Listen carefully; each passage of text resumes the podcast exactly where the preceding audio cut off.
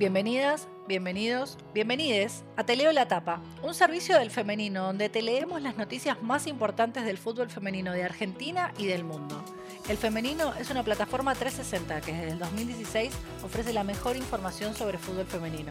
Si querés conocernos más, visita nuestra web www.elfemenino.com.ar.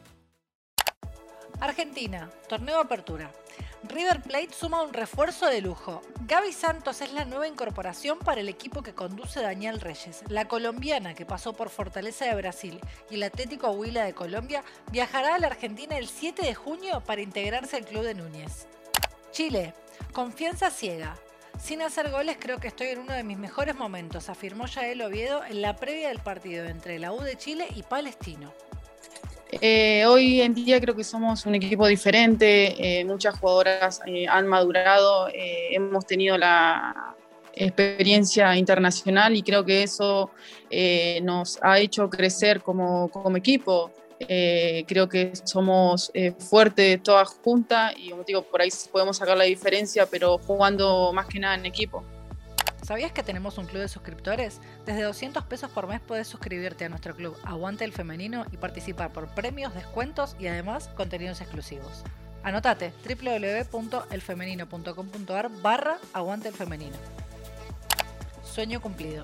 Felicita Flores, la joven futbolista de La Plata, subió a sus redes un video dedicado a Lionel Messi y el astro argentino respondió.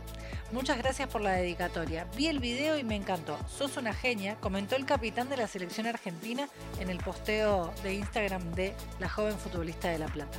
Ascenso, desconcierto, indignación y amargura. Las jugadoras del club Campaceres realizaron un descargo hacia los dirigentes, quienes echaron al cuerpo técnico por motivos confusos y solucionables, comunicándolo mediante Zoom sin previo aviso ni propuestas de intercambio de soluciones a la situación.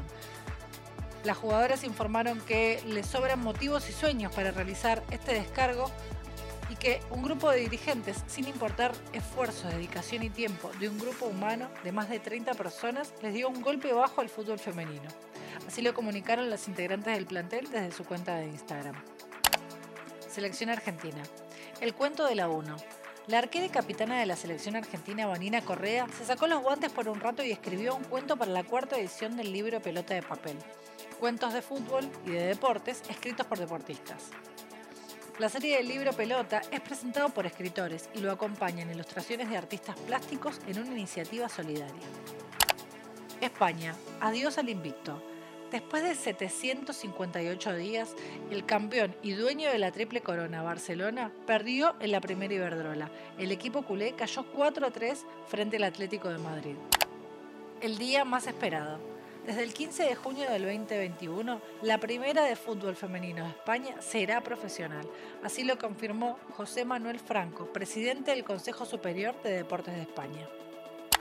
Países Bajos. La leyenda continúa. Sarina Weignan, DT de la selección de los Países Bajos, se convirtió en la primera mujer en tener su propia estatua en el Jardín de Esculturas de la KNBB. La agenda para hoy.